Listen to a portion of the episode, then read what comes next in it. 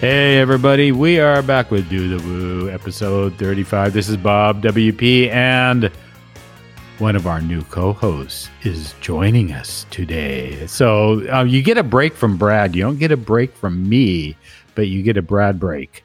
So I have Jonathan Wold, my one of my new co-hosts uh, from Automattic slash WooCommerce, joining me. Jonathan, how's it going? It's going good, Bob. We got a, a lot of snow up here uh, where I live. I got about two feet outside right now, so it's, Really? a, it's a nice time of year. Yeah, it's coming down, and we're about to a point two inch, maybe. Um, if we're lucky out there, I think it's you know it doesn't. It's kind of Impressive for, for where you're at. yeah, and it's surreal when you see snow on the beach, ocean beach. It's a little odd. So, so um, so I live in a surreal world, but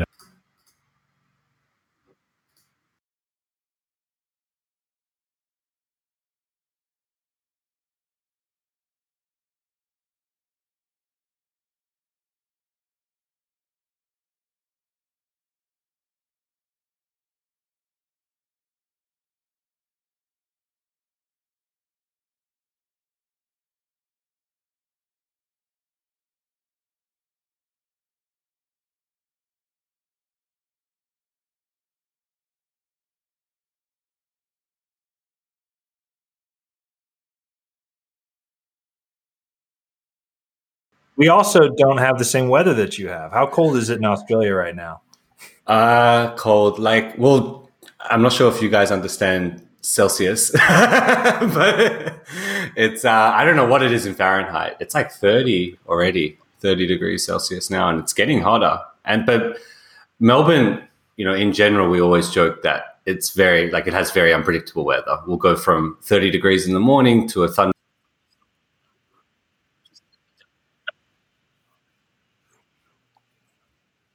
So for anyone in Fahrenheit, that's like about 86 Fahrenheit. So that's uh, the point. There is it's summertime in Australia right now. Yeah.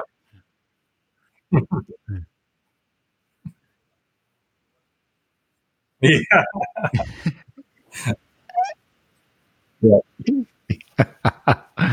Good day.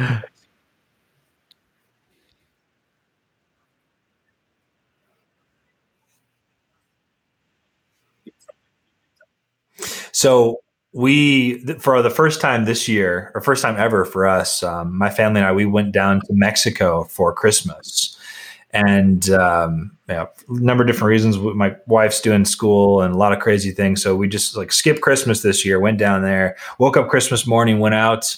And uh, we ended up doing this excursion where we were riding camels on the beach. It was a very strange experience for me, having always done pretty traditional, like cold weather Christmases, to be it's sunny and warm and on a beach. So uh, Yeah. Kinda So you- it. You know how we feel. You- yes, Yeah. Bob's got no idea. Bob's like, what? yeah, yeah, yeah. And I, I, I know I get used. It's always been the Northwest, and when we lived in Southern California for five years, it was weird to me because it was like, okay, here's Christmas. I go out, see the palm trees. There's no snow. it's the same. Feels like the same temperature it has been for the last eight months. Huh. And nothing's different and then it go into the next year. So i i grew up well i grew up closer to you jonathan over in spokane. So and those are the days of you know five six seven foot snowdrifts Yeah. and those were then that's what i grew up in and that's what i loved. And yeah, i wouldn't love it now because i have to drive in it but back then i got to sled in it and and do everything else in it and get pulled around on the back of car bumpers. And anyway all that fun stuff crazy stuff. Bryce you have been like i said in the woocommerce space a, quite a long time. You're doing something really cool now and you have been doing that for a while. Tell us or tell everybody a little bit about what you're up to and, and a little bit of your background. Yeah, I can start with the background. It's you know, I, for me, I, feel very fortunate to have had a really great background in the like WordPress space, WooCommerce industry. Um, so it's for me, it's I think a lot of people in life, you know, eventually when they find what they really love doing, it's they love it, and like everything else before was not as great, and maybe they don't even want to think about it. Um, but for me, I, I also used to love what I did. So it's just like the next step of that. Um, mm. But anyway, so yeah, a bit of my background before.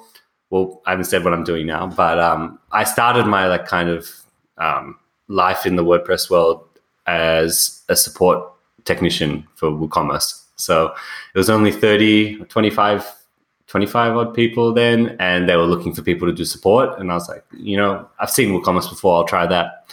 So I didn't really know what I was doing. I didn't think I'd get the job. so I was talking to someone yesterday, and they're like, um, you know, was it easy to get a job there? And I'm like, well, I didn't really think I'd get it. I just did an application, and it went well. So did an interview and got the job, and all of a sudden I was doing support for WooCommerce, and you know, very much learning on the job. Um, and then uh, became interested more in the development side of things after a, while of answering questions. And, and you know, WooCommerce was really heavily used. This is back in 2000 and I think 14 or something like that. It was really quite popular then as well. This is five years ago. And we get a lot of questions and a lot of complicated ones, and there weren't that many of us doing support. So you'd have to get through a lot of questions. And after a while, you start to want to want to give more answers and there's only so many answers you can give when you're like technically limited by the response you can give right so in in a desire to be like better at my support job i wanted to be a developer but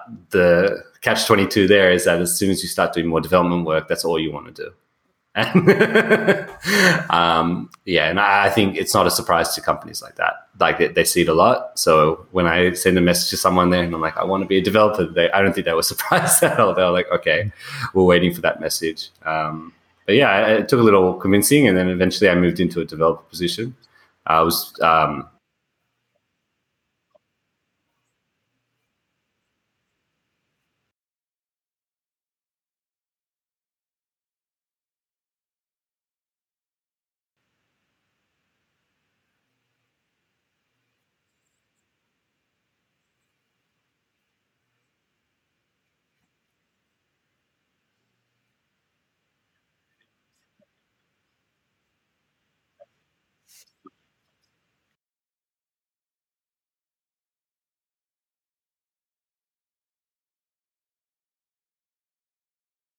One thing I'm curious about. So prior, so on the Woo team, had you worked remotely, like distributed before that? Um, no, no. I, I, my background before Woo is is not Woo. Like I was living in Southeast Asia. I was um, running businesses there, traveling. It was almost as far from remote as it could be because any work I was doing was like very much in person, physical. Yeah. We didn't even have internet a lot of the time or like good phone service and things like that. So, so that's something I'm always curious about is what that transition experience is like. Like I personally resisted it. Yeah. I've been doing fully distributed for eight plus years now. And I was very resistant at first. What was it like for you first coming into Woo and then the transition to Automattic? I, maybe it was okay because I did such an like an overcorrection that it was so far from any like I'd never worked in an office doing a tech job. I'd never like sat next to developers and uh, yeah, so it was for me it was almost and it's probably what it's going to be like for a lot of people starting their careers now um, and going forward that you don't even experience a physical job. Like it's just mm. the only reality you know is working remotely, which makes that adjustment really easy because I, and and that being said, you know when you work remote, like as you know, Jonathan, you do meetups, you you see people in person a lot, and and I'm sure you've left a couple meetups thinking like, oh, that was great. Like I wish I could do that every day with those people, right? Like just or even a little bit more frequently. Um, you just would love to spend time physically with the people you work with.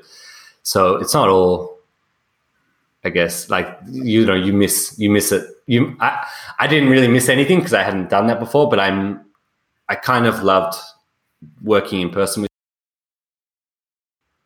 so in Metorik today, is the is the team distributed or like how do you guys yeah. do that? so so after Automattic I ended up leaving back in 2016, and then it was really just that desire after just wanting to for a long time build my own company, but not have being able to. And then there was a point where I woke up one day and felt like I'm able to do this now. I'm ready, financially, mentally, all that stuff. So I left and started this company, Metorik, back in 2016, and it, in short we can talk about more later if you want, but um, it's basically just analytics and email automation and I almost call it like a co-pilot for WooCommerce stores. Mm-hmm. So that's that's the product. Um, now Metorik's, three people in, or four people, including me. Like my partner helps out a lot, and then we've got um, one other team member who, and I resisted hiring for a long time. So it, it wasn't that Metorik was remote or had an office. It was like it was just me for such a long time. Um, but like after two and a half to three years, I thought, okay, maybe it's time it would help. So I brought on someone back in um, May or so last year, and and it's funny you mentioned that like kind of question was it remote because the first person I hired was from Melbourne and someone I'd known my whole life. Um, so I yeah, I, I almost did an overcorrection again where I was like, I've worked remote for a few years, like I'm going to do the opposite now. Um, but it's like we had an office or anything. Like um, as a friend, you know, sometimes we work from his place, my place, cafes, but also 80% of the time we'd work remotely. And I kind of wanted, I knew that like going forward, if I ever hired a third person, fourth person, they would be someone not in Melbourne. So I almost like wanted to train that first hire from the start. Like this is how we're going to work. So, um, and then the second person I hired, like in addition to my partner and myself, is um, Sven um, Hutchinson, who Bob, you, you probably know Sven. He used to work at yeah. WooCommerce um, and Automattic, and um, he's he's not in Australia, so that's a remote hire. And and Sven was a bit of an unplanned hire in that it wasn't something that you know I'd been talking to him about for a long time. Just the opportunity came up, and I think him and I both had like really wanted to work with each other again after having that gap for a few years. So it's just really good timing, and that's been really fun as well. But that's been remote, so I guess it is a remote company to answer your question. yeah. So when you were at WooCommerce, and I, I don't want to pinpoint down the exact moment, but obviously you found the need. You were looking at WooCommerce at some point. Maybe it was in the tickling oh, at the back yeah, of your well, head for some time, saying, you know, where where are all the metrics? Yeah, no, it's not. It's not something you come up with overnight, right? Yeah. No. Well, the original idea for Metorik was um, it would have happened back in like over a year and a half before I left. When this is before Automattic, so it was just the I was just getting into a development role at WooCommerce when it's just WooCommerce, and I was like, guys, I've been building this you know beta for like an idea I have for a, a metrics kind of app, and it was so far from what it is now. Like it, it literally all it did was pull in some data of the API and make a, a chart that had a use chart.js and look nicer. Like I did some design on the chart. It was really simple, but it was enough to say like maybe this is an area to focus on. Um, and but you know, I had no credibility. I was just learning to be a developer, and I was doing support most of the time. Like I wasn't really in the position, I suppose, to offer that to the company. But I, I, I had something in mind, so I, I showed them, and um, it didn't really work out. Like you know, I never really went past that stage. So that was where the first idea came from. Um, but I kind of just yeah, like put on the back burner. You know, I didn't. I think someone asked me at Automattic for the code, like you know, when we'll join them, and I was like, I don't have that anymore. like it was like a you know an awful plugin, um, and it didn't really do much, but it was it was all right. It was enough to get the idea going in my head that this is an area that it would be fun to focus on one day. And then I think when it came around to it, and I was like, you know, I'm ready to do something on my own. It was just like, what ideas do I have? And I'm like, well, that works. I'll try that. You know, you've got to go with like what you what you know. And I was like, I want to do something in the WooCommerce space because I just feel very at home here. The community is amazing, and and I think especially when you're when you're leaving an amazing job like one at Automattic to start something on your own, you you're trading there's a lot of trade-offs. Like you're giving up a lot of really great stuff. So I I kind of did this calculation in my head where I'm like, you know, as long as I can kind of cover my cost of living and and maybe even replicate my old salary with this project, um, that'll be okay. But I that would also still be the equivalent of like another job. So I wanted to be in an amazing community and and work with like my friends and stuff. So it almost kind of gave it more value rather than the money side. So I'd, if I'd gone and like you know entered a whole new industry and maybe made a tech product, but very far from WooCommerce, um, I think it would have been even if I'd replicated the financial needs, I don't think it would have been as fulfilling as the work I was doing on a WooCommerce oh, related product. Yeah, it, like it was part of my calculation, I suppose. In at what point does this project uh, reach break even. It was, it, it was a lower financial requirement because of the other value I got out of it. Yeah. Exactly. One of the things that I'm just I'm really curious about. I spent a fair amount of time last year, like looking at the software as a service space and just kind of thinking about the opportunity in that as it relates to WordPress. So so you've you and it's interesting to hear you looking at multiple different pieces that sort of factored into your decision to invest. And basically, from my point of view, it's like a SaaS on Woo, right? Like the, yeah, yeah. I, I it's exactly like a SaaS. Yeah. How much opportunity do you think there is from your point of view as someone who's kind of started and you've you've seen the ups and presumably the downs, the challenges, the opportunities? Like when you think about like SaaS and WordPress and WooCommerce specifically, uh, broadly, like how much opportunity do you feel there is in that space for people who are interested in what you've done? Not just in WooCommerce, but WordPress in general. Like I wrote a blog post back in the early days when I was still working on the beta for Metorik. I was almost like filled with a lot of like just ideas and and and and and hope almost for like the WordPress space because I was building and I was like maybe I'm onto something like where it might be something that other people can do and, and will have a lot of value. And I even wrote a blog post like about the future of WordPress not being in a zip file because that, plugins made a lot of sense for a long time, but now I don't think that's the case. they, it's it's almost like the opposite, and I think we'll see it slowly shift away. And we already are, where a lot of companies that have a plugin that maybe their whole business was providing a premium plugin, they're shifting a lot of that functionality towards a SaaS.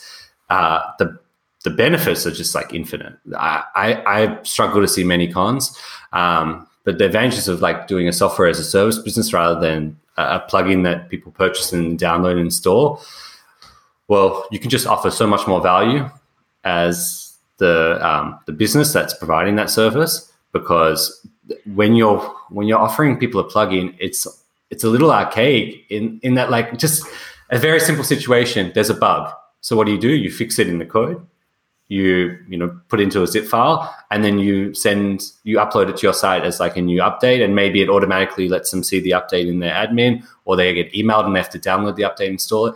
Just that whole concept that um, you need to firstly get alerted to the bug you need to fix it and then people need to actively make um, an action to, to benefit from you fixing that bug. Is just crazy. Uh, with a SaaS if someone reports a bug right now um, well, firstly, a lot of people don't even need to report bugs because the amount of tracking you can do on a SaaS in terms of error tracking, I get an email the second there's a new JavaScript error on the app, and I can look at that, fix it, put it live. No one even had to say to me, Bryce, there's a bug. And then instantly, every single user has the latest version with that bug fix. Like that already is enough for me to sell it. Um, the, the, the other side of it, you can see I get pretty excited about it. The other side of it, though, is that uh, from a business point of view, you're like experiencing a, a much more predictable revenue stream yep. where um, it's also tends to be a little bit more affordable at the start for your customers because you can bill monthly. Like my, yeah, yeah. Well, my lowest plan is like twenty dollars a month, which isn't that cheap, but it is twenty dollars uh, to get started. While some plugins that would offer similar functionality might be one hundred and fifty or two hundred upfront.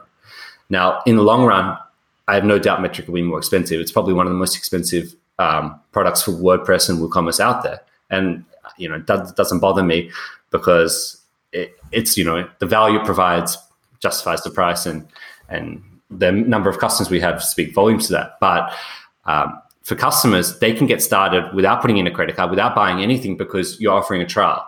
And you can't do that with a plugin because if you give someone the product, the plugin, the file, they have the product. There's no like after 30 days, hey, you didn't pay. Can you please send me back the zip file and promise to delete it? You can't really have that dialogue. Yeah. While with the SaaS, someone can come, try the product, they can get every feature and we don't limit it at all. So they can go in, use the entire product as if they were paying. And it doesn't matter. Like I have some people do trials that have half a million orders. They're, they're like they're at a scale where if I said to them you need to pay a thousand up front, they it wouldn't be an issue for them. They make that much in 10 minutes. But everyone, whether they're small or big, gets that same like first first experience with the product where you say everything you can be used. You don't need to give me a credit card. Use it for a month, and if you like it, then pay. And, and that's really nice because like I have some people that will never subscribe, but they just needed one thing I offered, and they just wanted that one thing. And I, I, don't mind. They can just try it, do that one thing they needed, and then never use it again. And it didn't cost them anything. It doesn't really bother me. And it's it's just one of those unique things about running a SaaS that you get to have. Yeah, I, I find that interesting because I look at it as, and this is from the other side of it, somebody that spends the money and does this, is that I, I love the trial, but I also love any SaaS that provides that monthly option because sometimes I need more than the trial. Yeah. And I'm thinking, okay, let's take, you know, your product, for example. Yeah. I I could try I could do the trial and then say, okay, I'm gonna go ahead and spend 20 bucks, you know, and play with it a bit longer. And after that, maybe, you know, I decide not to, and then I can, you know, go go the option of depending on the place, whether I want to go yearly or or go monthly. But it it kind of gives and then I'm I'm sure there's a lot of people that don't agree with me or don't think that way because they're thinking, oh, you know, that's 20 bucks more. I don't want to have to spend. Well, there isn't many opportunities to spend a lower amount of money yeah. and really work something, work yeah. on it for a while. And that's I true. till you started talking about, it, I didn't really think of it that way, but that's how I approach a lot of this stuff. I've I don't know how many services I bought for just two or three months, and just thought, okay, this is great, but you know, I can really you go your own. This.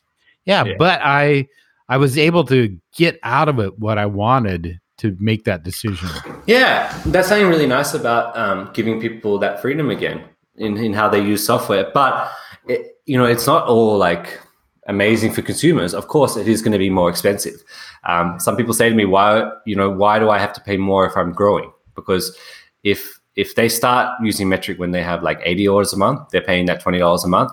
But if you know they grow and then suddenly they're doing two thousand dollars a month, they're paying, I think it's a hundred a month for that plan five times the price. They say, why, why am I paying you more? Like it's the same product. But because of a SaaS, you have different um, like economics and stuff where the the costs on our end end up increasing as they grow. So the price reflects that. But you are still are able to offer a very high quality product and service to to everyone. And that's for me like enough to justify it. And and the, the, beautiful thing about running a business or selling any product is that no one has to buy it. It's a choice. It's a, a choice where someone can look at it and say this is worth the money to me and someone can say this is not worth it. And everyone has that choice over how they use it. The the really nice thing uh, um, and why I always advocate for WordPress developers, WooCommerce developers to consider SaaS as an option is that because of the how the numbers work, and that if you can provide something with a lot of value to a bigger customer who will happily pay you like four or five thousand dollars a month. I'm sorry, four or five thousand dollars a year. You only need like ten or twenty of them to replicate a salary at another company, but you're doing what you love. They're happy, and so it doesn't bother me if I won't have ten thousand customers. I have we have like uh, eleven hundred or so now. That's more than I could have ever hoped for. I would have been happy with hundred customers or two hundred customers. So you, your like requirements as a business reduce a lot and you could compare it to someone who has a premium plugin that costs $50 a year. Let's say it's $50 a year even. And for them to do 100K in revenue, they need to sell, you know, I should be better at math for someone who runs an analytics company, but um, they need to sell 2,000 licenses uh, a year. 2,000 yeah. licenses. That's like, you know, seven a day. That's crazy. That's a lot. Seven new customers a day. We don't have that many new customers a day. And I've been doing this for three and a half years maybe some days there'll be like six or seven, but most days will be one or two. But when you have a SaaS, all of a sudden the requirement to have like a steady influx of new customers every day disappears. You just need to kind of um, maintain what you have, like the customer base you have, and slowly add to it while not losing as much as you're adding.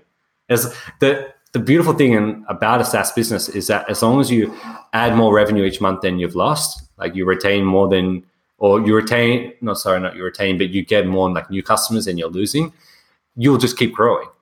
While with any other business, you have to just keep selling. And if you want to grow 10%, you've got to sell everything you sold in that last period, but 10% more. It's just, I don't envy it, people doing that. It's so difficult. So, given all the pluses and the experience that you've had, and I love, by the way, just looking at your blog, you, you talk about growth with purpose and oh, you. you have a bigger picture. But, yeah. but given all the pluses what are what are some of the challenges? Because the, there's this like, well, if it's too good to be true, it probably is, right? Yeah, like, no, I, that's I love, I love that saying as well, and I always say it. So, you know, if it is too good to be true, it isn't. There are uh, negatives, not that many, and I think it's enough that you know, having done this now for a little while, from experience, I can say this is a better option. But the negatives that stick out, you know, straight away, you have to provide like pretty much 24 7. Well, you have to 24 7 uptime. So that's on me as a service to provide. You know, mm-hmm. I'll get a phone call in the middle of the night if something goes down. If you had a plug in, that's not really an option. Um, like it's not really a concern. If the, the product doesn't just stop working in the middle of the night because it's on X many thousand stores as a plugin. So as a service, there is like a single point of failure being the service. So if that fails, everything fails, um, and you've got to fix it. That's by far the biggest negative. I, I'm trying to think of others, and there aren't too many coming to mind. That's really the biggest one.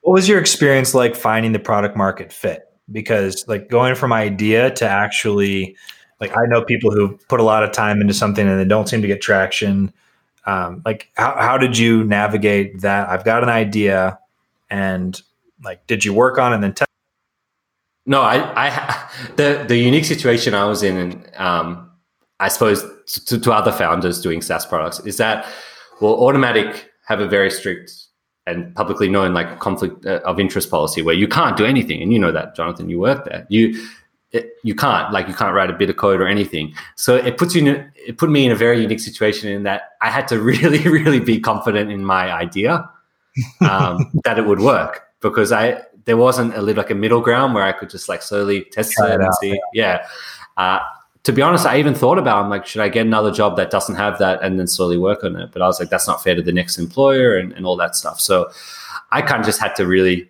hope for the best. And I had a, a, like a bit of a game plan. I was like, you know, I'll quit. I'll try build it. It'll take me at least a few months to build it. I'll do a beta. Maybe it's another month, two months of that. Then hopefully people will pay. But because I I was in a, a situation where I had less requirements to other people, like I you know don't have kids, didn't have like a mortgage at the time or anything like that. I was able to have a pretty good idea of what I needed financially. So I just had a timeline where I'm like, I can, I have a, it was almost like I was starting a company and had investment, and I was like, this is my runway. I know my like cost of living is two, three thousand dollars a month. I have let's say thirty grand. I can I have a runway of ten months, and if I don't get to a certain point, yeah. So you cal- you calculated it, and you said, all right, I, I can work on it this long, and I got to make it work within that. But I didn't know if it would work, if that's the question. But at the same time, I think I did because eh, I, I worked in WooCommerce enough to know that there was a need for this. And if it wasn't going to work with like my solution, someone else was going to do it after me and that'd get it to work. So it was just a matter of time. I just, again, all I, all, I, I kept telling myself, all I need is that like 50, 100 customers, enough just to pay the bills. And, and because it was a SaaS, my like volume needs were a lot lower than if I was building a plugin. I would have been like, you know, I need 100 new customers a month for the next year. That's really challenging but just getting 50 or 100 people isn't as bad as as difficult i'd love to hear about your first customer. What was that like? Like oh of course i like everyone i remember that very fondly. Yeah. um, well it's hilarious because when you know when i launched it like i was it was in beta and no one was paying for that. And then i was like you know what? I'm ready. I'll just turn it on. And by that i meant um, the marketing site was up. You know anyone could start a trial. There wasn't like a beta code or anything like that. So there was just one day where I, I felt ready and I just flipped, flipped the, switch and I um, didn't think much would happen. My partner and I, we went over to go like visit my brother that day at his office and we are just like, you know, hanging out. It was a very like relaxing day. And then I'm driving back home and I get an email like on my phone. Okay, you know, you have your first, it's that email from Stripe you've received your first payment. A lot of people have gotten that. And it's a nice feeling. You get that and you're like, okay, cool, this is happening. And I got that. But my first thought wasn't, oh my God, that's awesome. My first thought was, this makes no sense because anyone who would have tried it today would have just started a trial and they've got 30 days they don't have to pay. So my ah. first thought was this is fraud. Like i'd had some bad experiences running business in the past with chargebacks. I'm like oh this is definitely fraud. They're just testing out a credit card. I'm going to get a chargeback. Like i'm i'm sweating and i'm not enjoying that moment at all. But then, you know, I look at the customer and, and investigate, and it's like someone in Melbourne who started a trial that day. They connected a real store to the service. They must have just liked it and then subscribed that day. And it was hilarious because they were only 10 minutes away from me, like a drive, 10 minute drive. of all the people in the world, you know, it's it's someone that's within 10 minutes of you. It's just crazy. Well, I, I, really appreciated you sharing all this. Like from my point of view and having spent the last year, like looking at the world of SaaS, um, at, at, a, at a high macro level, I'm like, there seems like there's so much opportunity here. And yeah, it's really cool to sort of hear your story and perspective. And I, and I hope for folks listening that like, um, and, and it sounds like one of the keys that I'm hearing from your story is you focused on solving a problem that you knew existed. Like that, that's a key. Yeah, that's, that's it. If you want people to give you money, you just need to give them more value than what they've given you. It just needs to be a profitable transaction for them no one's going to complain. Like if you told me if I gave you hundred dollars, you'll give me back hundred and ten dollars. I'll do that in a second, even if it's a dollar. Like as long as there's a profit to the consumer, um, that transaction makes a lot of sense. I I do really hope that more WordPress WooCommerce businesses uh, try like the SaaS route, and I've been advocating for years for it because uh, like there is a con, which I said, but if you can find your way around that con and work with the constraints of that there are so many pros. And a lot of the cons that you do have with plugins and i can probably think of a lot more than just that one i thought of for saas they all disappear and suddenly you just get to do what you love which is just solving a problem for people. Um, but the numbers make a lot more sense so you can do it in a much more sustainable way. And you can potentially even offer much more value than you ever could in a plugin. One of the things I'm curious about, and oh, maybe we'll kind of close this out with you on this one, and this is a bizarre thing because I, I always think weirdly these ideas, and maybe that's why I have a co-host to try to keep me under control and stuff. But so I'm looking at, and I don't know if this there are met- metrics that you can track this or any way you know it, but when you are selling something based on okay, you pay this X amount of money and you can do X amount of orders with that, you know, monthly orders. Is there a sweet spot where people say, okay, I see the value. I'm getting, let's say I'm getting 50 orders. Oh man, is this worth the money?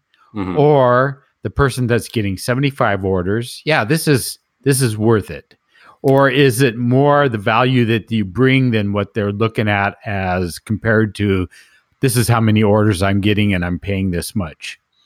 It's it's I thought there was a sweet spot at some point point. people used to say to me like, you know, I'm only having 10 orders a month, should I use the product? And I'd say to them probably not. Like if you've got to pay that much per order, I'd say like maybe come back and use it when you have 50 or 60 orders a month.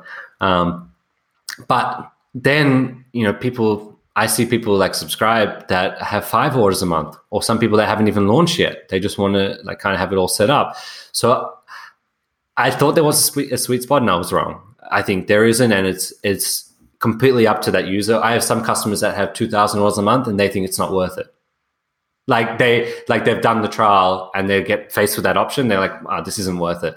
But at the same time, someone with one percent of the orders that they have a month will pay you know 50% of the price that they would have had to pay so it's definitely up to the individual i did find though that when i first launched the product it was just reports um, very kind of simple some fancier reports and insights like that but that was all then slowly i added more features and more features and it got to the point where i added this email automation kind of whole add-on product to it i found that after i added that and like the abandoned cart tracking and abandoned cart emails a lot of smaller stores started to use it because it, it was a lot easier for them to get their value out of it. And if even if you've only got 10 or 15 orders a month and it's cost you $30 a month, if your average order is like 100 and you set up an abandoned cart sequence with Metorik and it gets you that one sale every month, you've still paid for the product. Um, why they choose Metorik over a plugin or another service, I don't know. That's like, you know, up to the consumer. I, I just try to offer the best product we can. I don't even look at like competitors or anything like that. I, um, maybe that's a bad business decision. I just don't really care. I'm just enjoy what we do, and I just want to do the best I can do at that. And as I was kind of saying before, because of how it works financially, it just doesn't matter as much about. We don't have growth targets. You know, as you were reading on the blog, Jonathan, like growth with purpose is very real for us. A lot of people say to me like, "I can help you grow double," and I'm like, that's the opposite of what I want. I I'll grow in a, on my schedule, and I'll, or I'll grow when my team feels like we want that, or when it makes sense. But um, because you don't d- demand that growth, you can can kind of like wear tunnel like have tunnel vision and just one of the advantages I think the Woo ecosystem has, like Shopify as a publicly traded company, like yeah. I at their earnings call, like they're inherently focused on growth. You can hear the venture capital saying, "How are we going to get our return?" And in the broader Woo ecosystem, like we that's that's not there. And I I, I love hearing that. Like that's yeah. You can you can focus on what actually matters and providing value to your customers more than just pleasing investors. Exactly. It, it's it's a really nice situation to be in because you just have so much freedom that all these other big companies that have much bigger numbers, revenue, and, and, customer size and everything, they don't have those freedoms. So you and you're like, would I rather live with, you know, like a million dollars and have no freedom or with a few hundred thousand and have all the freedom in the world? And everyone's going to have a different answer. It's just about what works for you. And I found like this works for me. And I think a lot of people in the Woo space that have decided to create businesses and, and products in the space have had that kind of thought and they've decided this is the path for them. Yeah. Cool. All right. Well, I scoured the web to see if I could find any other new things in the Woo space going on, and it's amazing what you come across. And I, I found an article uh, titled "My Size Announces Availability of My Size ID on WooCommerce, a leading e-commerce platform." So I went and looked at it, and I'm not sure if either one of you have ever seen anything like this before. I watched the video and thought, "This is interesting."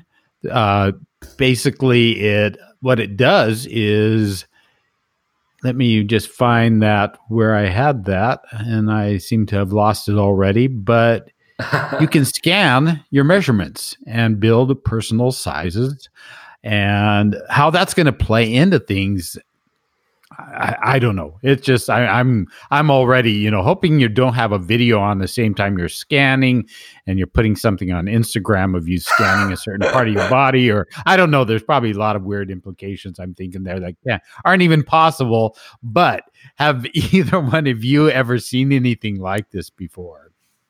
I I, I was yeah like I have. It's hilarious because when you showed me this, I was just looking at. it, I'm like, well, it's so familiar, and there was um, well, there is this Japanese company called Zozo, and they're like I think the biggest e-commerce or fashion retailer in Japan.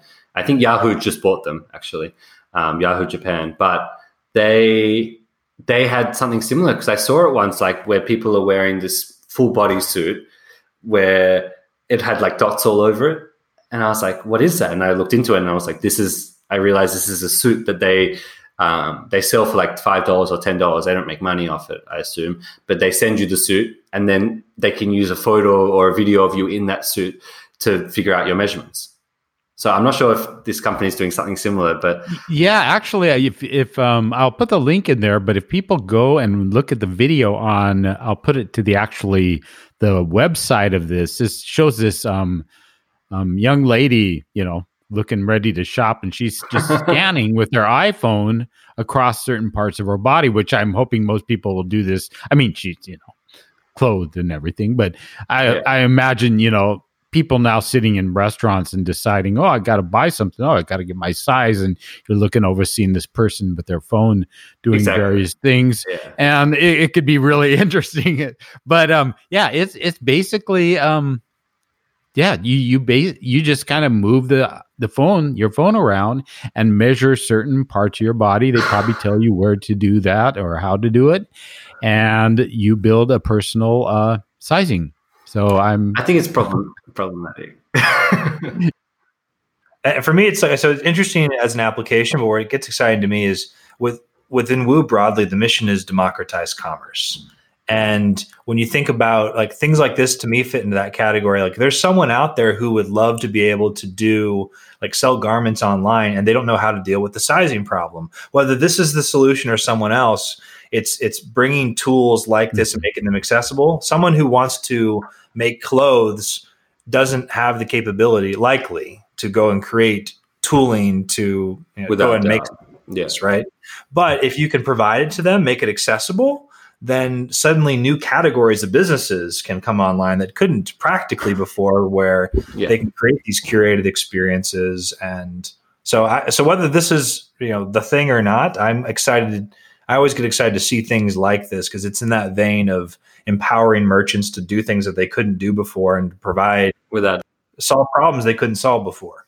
Yeah, no, you're 100% right. That's the beauty of software, right? And just the direction of e commerce with fulfillment centers. And you don't know what the next thing is that's going to necessarily work. That's why I think you're right that it might be this, it might not be this. But maybe people thought the same when fulfillment centers started working with like small e commerce companies, like, oh, I don't know if this will work. And, but it enables people to do something they couldn't do otherwise. And that's always really awesome to see.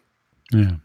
Yeah, and the other thing I came across was um, uh, Make Web Better releases a new plugin to manage WooCommerce coupons on Zendesk. Came across a press release they sent out, and I've never uh, obviously used Zendesk because I don't need to. I'm just trying to see the application there as far as support and being able to streamline your coupons in support it does make sense because we do have an integration with Zendesk, and people have asked us for exactly this. So I think they're definitely on the right path.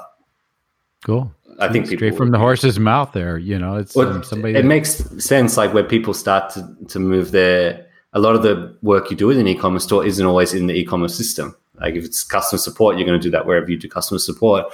So the next logical step is to bring the tools to the users wherever they need them for anyone thinking about like creating the SaaS, one of the things I just want to encourage is just ask lots of questions. Like I was, I've been surprised. Like it's very easy to just not realize how many. First off, how many WooCommerce installations there are out there. Yeah. Like just how many there are, but like there are even if it's only thousands or even hundreds of people with particular problems, that can be more than enough, as you were alluding to earlier, to build something on. So you might not think to go look at Zendesk as an example and the integration between Zendesk and Woo as an area.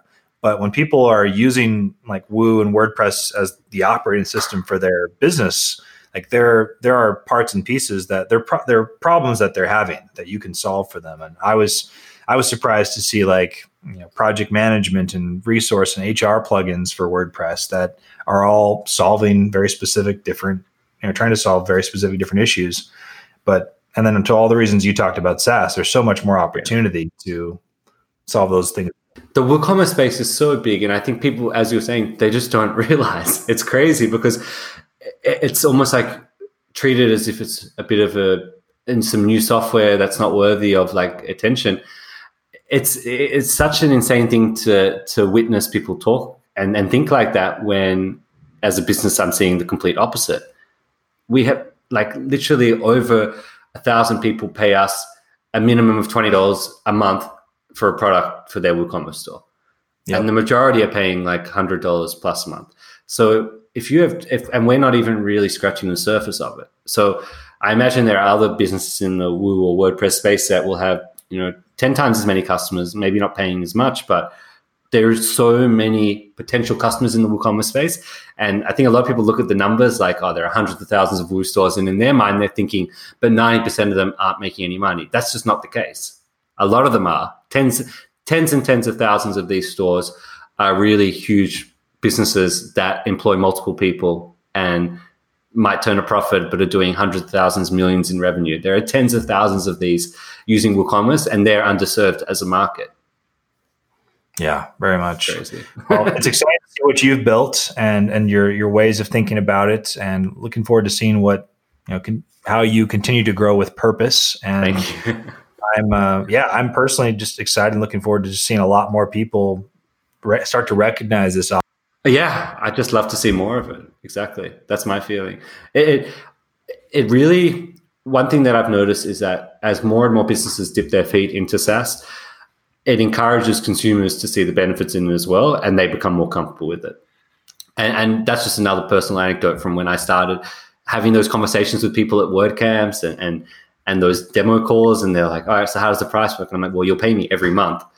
There was a little bit of hesitation, like, "Oh, well, the other plugins I use, I don't do it like that. And it just takes a couple like attempts, like to for people to use products like this to see the benefits, and then suddenly they're like, well, yeah, I am paying you more, but I get like a really consistent product every month that never stops working and keeps getting updated, and then as more and more of us offer these kind of services and products as uh, the customers will become a lot more comfortable with it and they'll actually prefer it if they have the choice.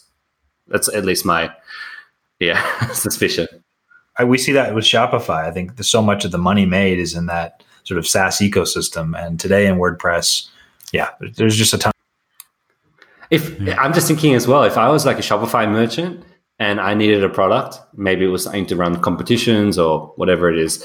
So I'm looking for a product for it. If I found one and they're like, you know, we're different to all the other Shopify products in that we're a one-time fee of two hundred dollars. I'd almost like completely ignore it and avoid it straight away because I'm just thinking, well, how do they offer a quality product that gets updated over the next five years for two hundred dollars, or will they offer me support in six months? or you know what if i scale to this size?